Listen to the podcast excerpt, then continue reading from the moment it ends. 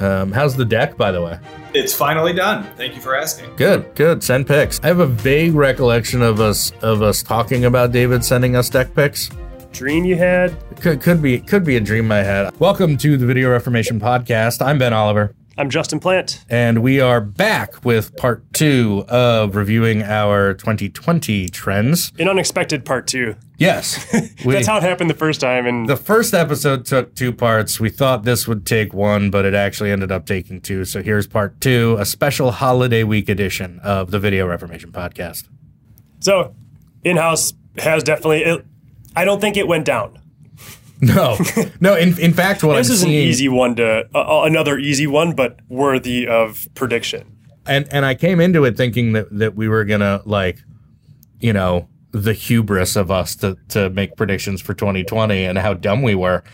I think what we see is a lot of these predictions we made were actually accelerated mm-hmm. by what happened. Maybe maybe slightly on a different path. Yeah, but, but but to some extent because I mean when you jump down to the next one, personalization you you can't. I mean, all the the Go video and the video selling right. and and the one to one. I mean, it wasn't scaled and personalized, but there was a hell of a lot of personalization. But that's what we talked about last year. Was was when we've talked about personalization in the past.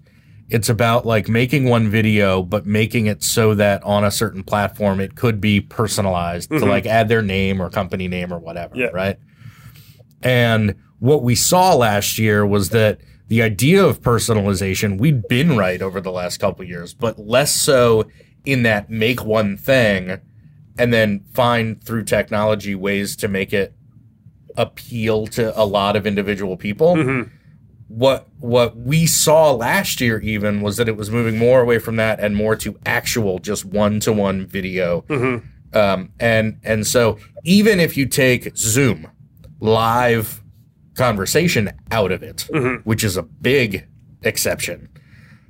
The increase in asynchronous video, in video selling, again, just another thing that is was so accelerated this year, but was going more that direction anyway.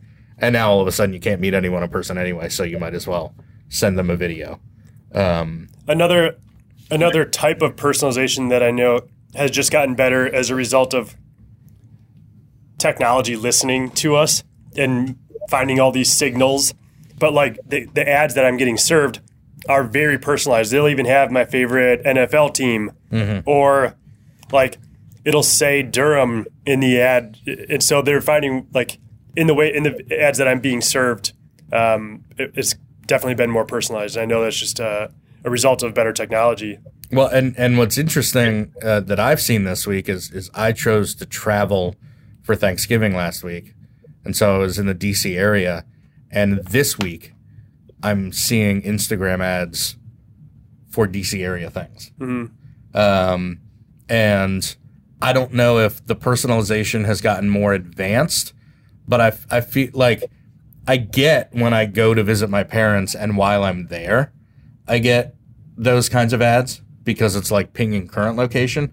But it has now been a week you know, five days since I was there, and this morning I still got mm-hmm. laser like, tag ads. Yeah, I still got like you know DC singles uh, mm-hmm. fed as an ad, which is fine because you got to do something when I'm I'm home visiting the parents. But like, you know, like it, it's it was noticeable that like still a week later, it's I think it's just processing the information mm-hmm. and like that location data differently.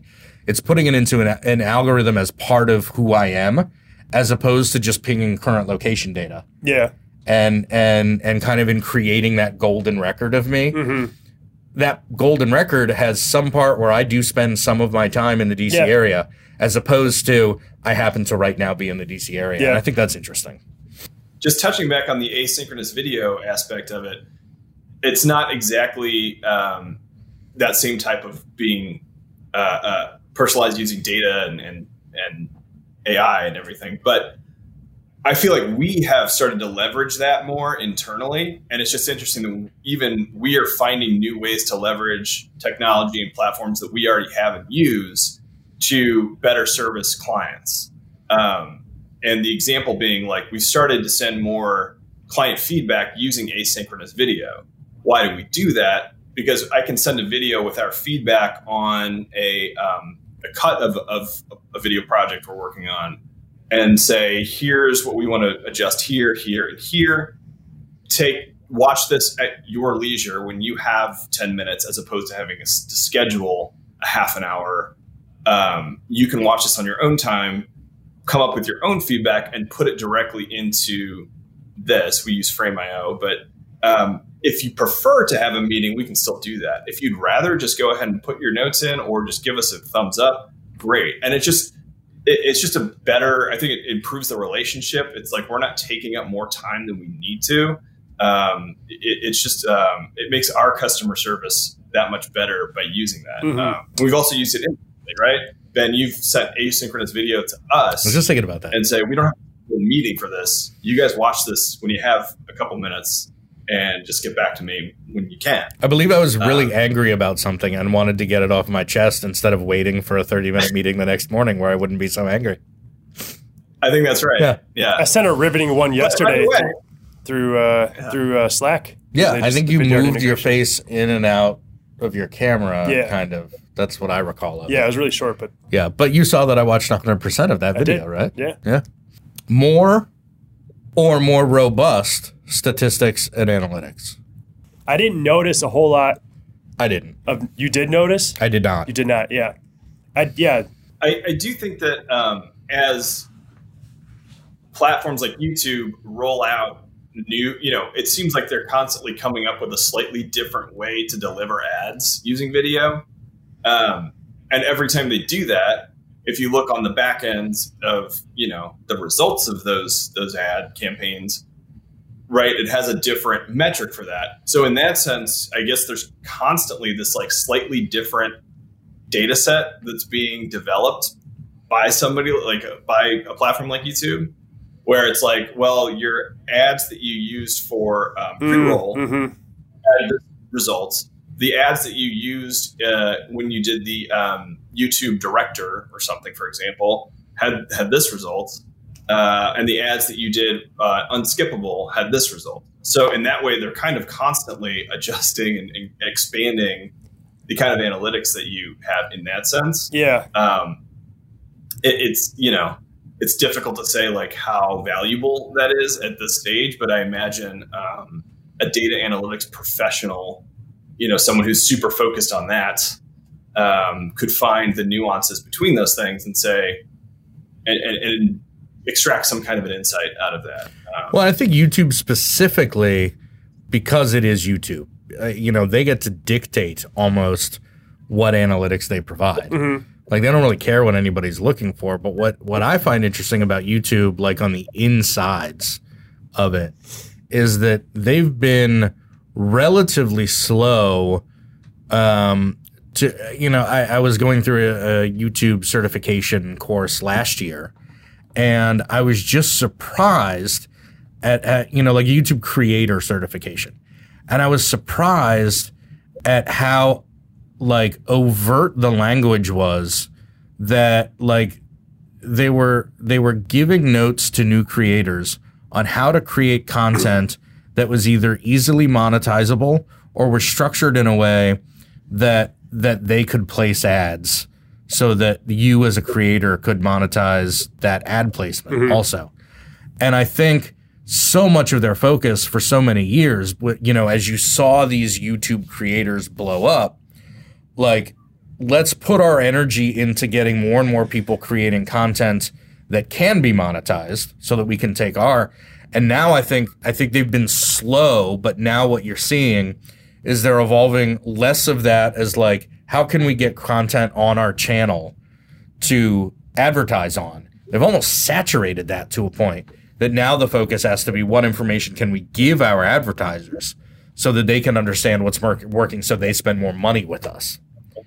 Um, and and and I'm kind of surprised, but that it took as long as it did to shift to giving the advertisers the information because it was so much focused on on developing YouTube as a channel where a lot of people would consume a bunch of stuff. They got to that point and then it almost took them like two years to then really switch over to give the advertisers the power as opposed to the creators the power.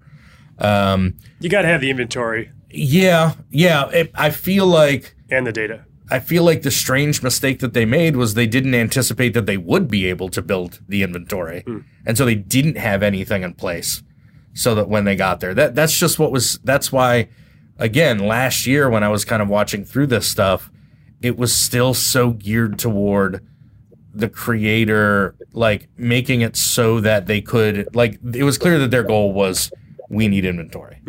Um, and and I was just surprised even last year that that was still their thing. But now you are seeing that more robust information. Whereas the like video hosting platforms, the enterprise level video hosting platforms, they've always just listened to their customers. It's not about advertising for them. It's about they're going to create their own content and they need to know as much as they can know about how that stuff is used and shared and, and all those kinds of things. So they've always been listening um, to and and you know kind of the lines between creator and advertiser blur when you're talking about video content you know for business you're you're creating your own stuff that are Yeah. essentially advertisements so there's not a monetization in there but so it's it's not quite apples to apples but youtube is its own beast okay this is so entertainment oriented platforms publishing informational educational business content I don't think this was our intent, but I cannot get through this episode without asking David what happened to Quibi. Uh, uh, wow, what happened to Quibi? Um, it was kind of doomed from conception um, because the concept itself didn't really make a ton of sense. Um, and what essentially happened was that the founders, Jeff Katzenberg and Meg Whitman, um, had enough power and influence and connections that they could raise a lot of money by hyping this thing that didn't really have a a, a solid uh, conceptual foundation from the start. Uh, so that's what they did, and they got people like Steven Spielberg and Jennifer Lopez and and you name it to uh, agree to create content on this thing that effectively just the bottom fell out immediately. Now they initially blamed that on the pandemic. The whole point of Quibi was that while you're waiting in line at the grocery store, you can, or at the bus stop, you can watch a short Quibi show, um, a five minute quick bite. But when the pandemic hits and no one's actually going anywhere, everyone's watching Netflix and Hulu. They're not watching five minute short bites on their phone. I think that was kind of an excuse for something that people didn't really want in the first place. So imagine this for a second. If Quibi was super successful, what would stop Netflix from just being like, okay, well, we're just going to make five minute shows? I like, I don't know what. Netflix is not a like- mobile first platform. That's, it was built for mobile phones, and to give That's to, true, to make it but- more user to give the user more power in how they view the show, landscape, portrait. Right. But if you if you were to, if let's say Quibi really took off, Netflix could immediately be like, okay, we're just going to uh, heavily invest in our mobile first, our mobile optimization, which they're already doing. Um, and within a year, you're like, it, you don't really have any kind of competitive advantage. So I, I don't know. It just it never quite made a lot of sense to me. And of course, the the thing that really killed it immediately was that absolutely no one. I, I don't. I can't remember one show or one um, whatever you want to call it show movie Quick content bite. series quick bite that anyone liked uh, or loved what you really need when you're competing with hbo and netflix and hulu you need something um, that's going to really stand out you need your game of thrones or your house of cards or um, Sketch comedy. your handmaid's Yeah. Sketch- you need I- something yeah, that's going to really think- stand out nothing I think the yeah, I'm surprised they couldn't put together the programming to make this thing a success because I thought it was a fantastic idea. I- I thought I, if I had six I didn't billion dollars to give them for seed money, I would have done it too. Yeah, I I don't know. I waffled on it all year. Um I to me in retrospect, uh, you know, the term arrogance of abundance uh kind of comes to mind. Like if I think they'd still be around if it hadn't been for the pandemic. Um, I don't know that it that it was going to be like a game changer in how we consume content. Like the Segway was going to like change how we design cities. Um, but but I think given given the saturation in long form streaming stuff, I get the motivation. Um, I get the idea to say, look, everybody keeps putting out a long form um, streaming service. They all make a ton of money. Um, we're not. I mean, we could make a ton of money there, but why not offer the one thing that's an alternative, which is short mobile kind of stuff? And and I think they probably uh, could have succeeded longer to a point where they could have developed shows like that. Um, I do think it's amazing how many they people, how many like celebrities they roped into creating content. I have no idea how much that cost, what they gave away in terms of of stock options. I don't know how they did all that, but with all of the talent that they brought in to have a ton of content at launch, that it, it that it still just never it never grabbed anybody. Well, it's clear they they did not have a product market fit. Their market was young, like younger millennials and Gen Z, Yep. especially with the mobile first platform. The product, the platform itself was great, but the product, the, the programming, the shows that were created aren't what that generation is watching. They're watching user generated content like TikTok and YouTube. They're not like and and and because that's short form content, especially TikTok. There's all these bullshit part five series, so that it does take five minutes to watch a thing. Um, but people are more willing to watch, like they don't want to watch Jennifer Garner in a mini drama. They want to watch some hot guy flex his pecs and talk about beef jerky. I don't know. Right.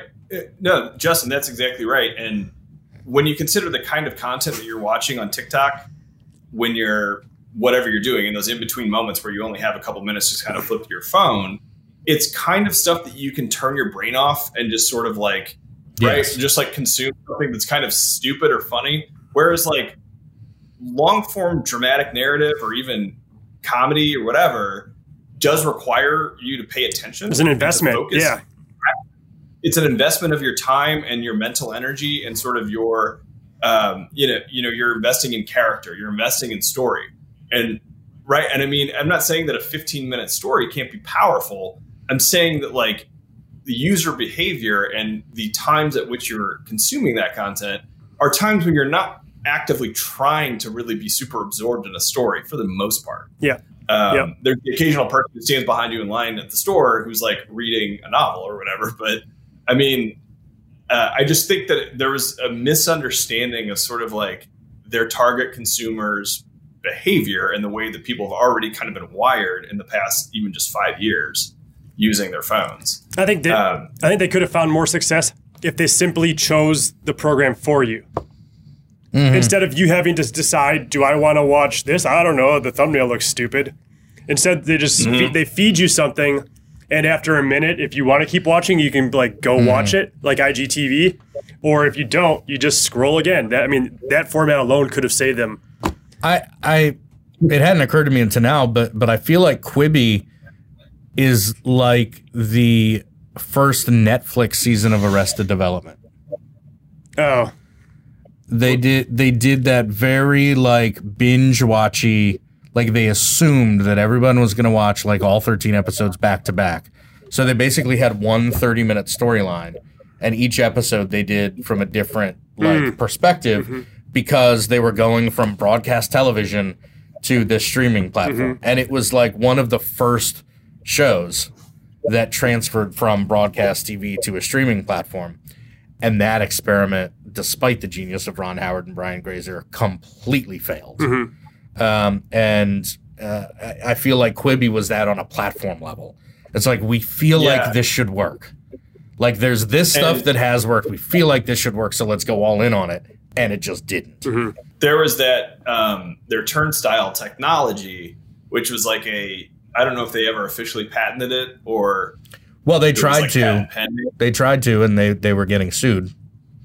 and then they were getting sued. So it's like even the aspect of it that was sort of like had a patent supposedly that they could you know license out to other com- competitors uh, potentially you know in the near future. I assume that was part of the idea. Uh, they were getting sued over like one of the aspects that was the most valuable thing to a lot of investors, saying, "Well, there's a proprietary technology involved at least." Um, so there were sounds like there were just a lot of problems. There's some, and Ben, I appreciate you giving me the platform to speak about it since you know I've read probably a dozen different articles. I just know how much you know about it. Yep.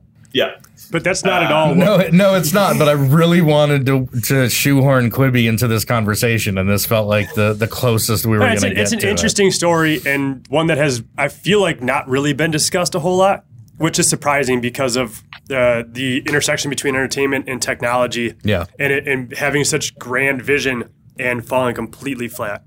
We were supposed to have a show this year too that Yes, had not Yeah. uh, gotten off to a great start. Um, our investors are also pretty upset. yes, Uh, yes. That's because Justin keeps emailing them and saying, "No, thanks, we're not interested."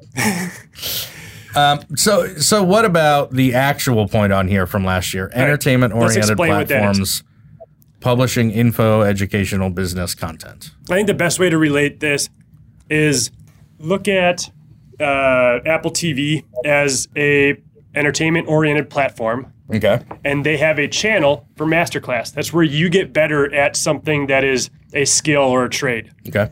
Um, We were thinking, okay, Netflix uh, might start producing content that helps people be a better writer, or be a better marketer, or be a better manager. Um, I can't say I saw any of that content at all. I'm surprised, and maybe entertainment platforms aren't the place that it's going to happen. It's probably going to happen on more business-related platforms like LinkedIn because they're becoming Well, and yeah, I mean, you know, Netflix and Apple TV are aren't necessarily. So I think the apples to apples there is Netflix and Apple TV Plus. sure. the actual Yeah, like yeah, yeah, like content piece of Apple TV. Apple TV with a masterclass app is kind of like it's a device that has you know, but A channel. uh, that, that that has that channel. So, but but yeah, I think I I think it, it may have been a little bit pie in the sky. Um, I think there's certainly an audience for it. Um, I don't know that anyone, and, and I don't know how the big streamers make their decisions, but I don't know that anyone, anybody would necessarily, who isn't a Netflix subscriber, would necessarily sign up for Netflix because now it had like a LinkedIn Learning channel or a masterclass True, channel and that's or something they're, like they're at an acquisition and retention. Yeah, and not- so, but you could make a retention argument there. I mean, if somebody kind of passively with uses all the uh, Netflix, with all the um, competition, yeah, the retention is an important aspect. yeah. Um, I feel like one of the emerging platforms might be a good uh, pla- like a place to do that because it offers something different. Yeah, I think, but I think you're right. I think there's a level between like LinkedIn Learning and Masterclass, where where it's it's specific enough, but it's like consumable enough where you don't have to commit like, you know, the Irishman amount of time to getting through like learning what you want to learn. But but it's also like more specific than a lot of the masterclass stuff is too. Like like it has some of the specific tasks and and like better use cases that LinkedIn Learning has, but it does it in in you know 30 minute episodes or something like that. Um, I think I think that's maybe where that kind of Goldilocks spot is for that kind of content. But I, I would certainly. Um, I mean, I remember when I first signed up for Netflix, like watching like the Helvetica documentary, or love right. I mean, I mean, there's there's that kind of content that that's there that that is just intriguing, but like from a. I mean, it's a little bit personal, but that was more of like a, you know, more of like a business use case. Design, Yeah. Um, yeah, I, you, but yeah. I, I still think. In fact, I think I think maybe more now than I did last year. I think there is an opportunity for that, and and if anybody had planned it, they would have released it this year because all of the streamers know that the people were spending more time on their platforms than they ever had before by such a large margin. If they had something sitting in development, they would have cranked it through and put it out there. Um, Well, I can also I can totally see like Salesforce releasing an app on Apple TV that is essentially like their internally produced thought leadership content in series format or something. You know, like like a huge B2B focused company like launching their own sort of entertainment Mhm. uh, stuff directly, right? Versus it being like acquired by another one of the Yeah. one of the platforms. They Yeah. could they could potentially just feed that to you directly if they did, wanted to. Yeah, Salesforce would be a great place to do that. Interesting. Justin, you should send them an email and see if we can. Okay. Hey, Just Mark. Slack them. Maybe you can just Slack them now. Yeah. Didn't Salesforce Perfect. just buy Slack this week? Yeah, they invited everybody to a private Slack channel. Oh my god. um. Great. Yeah. No. I, I'm I'm really intrigued by by that idea, and again, I think with the stuff that got really with all the production of things that got put on hold this year, and all the like not ready shows that did get released on platforms. I think if they had anything like this, they would have done that. But I still think there's a I still think there's a, a market for it. Mm-hmm. It's a small market. I don't know. I feel like the B2B segment is growing in popularity. Well, you know, and and I think that I think you could make a big work from home argument too. Yeah. That I mean, you could go then like into your living room, you know, or the other side of your living room if that's where your home office is, and just you know turn on. I mean, I wouldn't mind my employees on the clock walk watching that content. Yeah. It's an investment in your and, and so Yeah, it's, it's easy for me to say it's easy for me to say, yeah, um, I'll pay the fifteen dollars subscription for sales training. yeah, And it's something that somebody made once and is scaling. I don't understand why that doesn't exist right now. Yeah. I do not. It's always it's always been a very personalized or, or one to one to few option to buy instead of a yeah, one to many. yeah. Well, we don't have the list. bandwidth to do it right now. So if there's anybody who's listening who's got some money, Yeah. um, go ahead and do that because there seems to be a market for it, according to us. We'll shoot it. Um, Okay, on to on to our last little uh, little conversation of, of 2020 This one's almost trends. a little too real. I know, but what if there's a recession? Also, but it's also paradoxical. Yeah. So what if there's a recession? Yeah. It's Yeah. weird. The stock market investments went up sure, but the economy and is the shrinking. economy is shrinking. Yeah. Like dollars spent. Yeah. I, it's, Well, and it's- that I mean that the, the stock market isn't the economy. yeah. Um, did you know that American Tobacco was one of the original 12 companies on the Dow Jones? Really? Yeah. Yeah. Anyway, um, so I think at this point last year, everybody was assuming that the worst thing that would happen in 2020 was a global recession. It happened. Lo- But it wasn't the worst thing. it wasn't. The, it wasn't the worst thing, and it and it happened a lot quicker than uh, than I think people were thinking it would. It was the second or arguably third worst thing to happen in 2020. yeah. Um, the the second worst being, of course, Quibi. Being canceled. being launched. uh, pandemic, Quibi launch, recession. Um, I, you know, what we have here in the notes from last year are basically like if there's a recession, do video.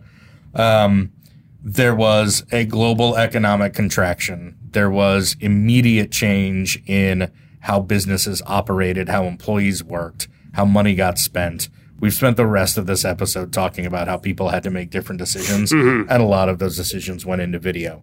When you add video selling Zoom into this conversation, which you should, because Zoom is a video for business use case Live video platform. Yeah. um, I, I- if there's a recession, if everybody has to stay home, if there's a pandemic, like video is kind of the answer to all of those what ifs. And all of those what ifs happened and people used more video. So, you know, pat on the back for getting it right. Um, but, but like, uh, you know, uh, we were talking about earlier, I feel like, um, I feel like, and, and I'm, I'm sure there's a word for this. Um, we do this like every episode. Um, I'm sure there's a word for this, but like, like once you cross the threshold, like now that video user, you know, usage has Adoption. kind of tipped a, a tipping point. Even if the economy starts to grow and vaccines work perfectly and everything goes back to the way it was, I don't think you'll see people stop using video. yeah. I, I think this is one of those things where it was where this year ended up being a catalyst for video use in business that that reached a tipping point that means that theoretically there's only more and more opportunity for us and everyone who consumes this podcast going forward. It makes me intrigued. Yeah. I mean, if there's a silver lining to 2020, it's that we got this prediction right. Yeah, we totally called the recession. We and our listeners as a community, we can, you know, walk a little bit taller today. Yeah, and you know, David's got this cool like um secret based ability to just kind of throw things out into the universe and they just happen. Um so perhaps David's even responsible for the recession because I probably should not have put pandemic on my vision board. right. I believe it's time to hear from our sponsor again. You haven't heard them crunching around in my pants? Yeah, that's what's squeaking. It's not your chair that's been chair. squeaking, it's your people That's my pad. Peeple pad. All right. From the maker of puppy pads, come Peeple pads. The world's first adult human diaper blanket. Never again do you have to choose between staying in bed and getting up in the middle of the night to relieve yourself. And for a limited time only, college students can use the code BLACKOUT at checkout to save 20%. But wait, there's more. Order now and you'll receive a free pup, pe- Peeple pad pillow protector as a gift to you. Mm, for like Enjoy drool. same day shipping. Enjoy same day shipping when you order Peeple Pads from Walmart, Amazon, or Chewy. Peeple Pads, you're in control. I've I've heard that the biggest Black Friday movers are pajamas and Peeple pads. That's what really sells right. on on Black Friday. Yep. You know, like when Amazon sells like like people who bought this also bought this. Mhm. Um, it's the most common kind of pairing that they Yeah. that they see around this time. So, If you buy an adult onesie with a flap in the back but not a flap in the front, then Peeple pads are for you. Interesting. I wonder if it they'll, just makes sense. I wonder if they'll turn this into a clothing line. Yeah. Peeple pads, clothes. Yeah. Nailed it.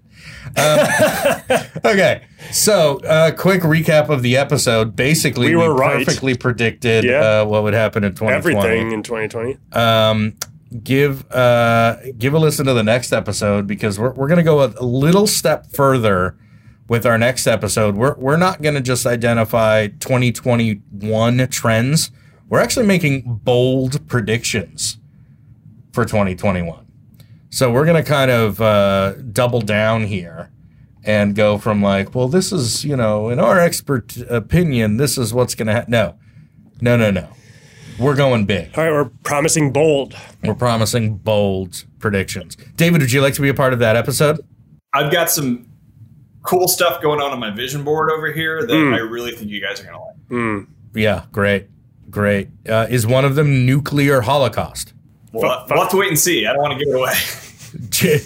Why does it have the Why does it have the date January nineteenth uh, attached to it? What's uh, What's going to happen the day before inauguration day? You got it's called a tease, Ben. Uh, you got to listen to the next episode. Sounds good to me. Um, all right. Well, then I think that is it for this episode of the Video Reformation Podcast. Thanks so much for listening, watching. Uh, we'd appreciate a like, like, a subscribe, a download. In fact, I'm less worried about subscribes. I just love downloads. Download it, delete it. Subscribe a lot of times. Download it again. It's an auto download. yes, do a subscription, do an auto download. After it auto downloads, delete it, and then like manually download. Huh. Well, David, what do you got going on the rest of the day? Anything deck related? Um, yeah, I'm, well, I'm going to take those deck packs for you and uh, Speaking of those. Speaking of deck packs, um, can we go back to uh, your flexi pet guy eating um, Beef jerky? beef jerky? Yeah, let me show you. I'm subscribed to his channel.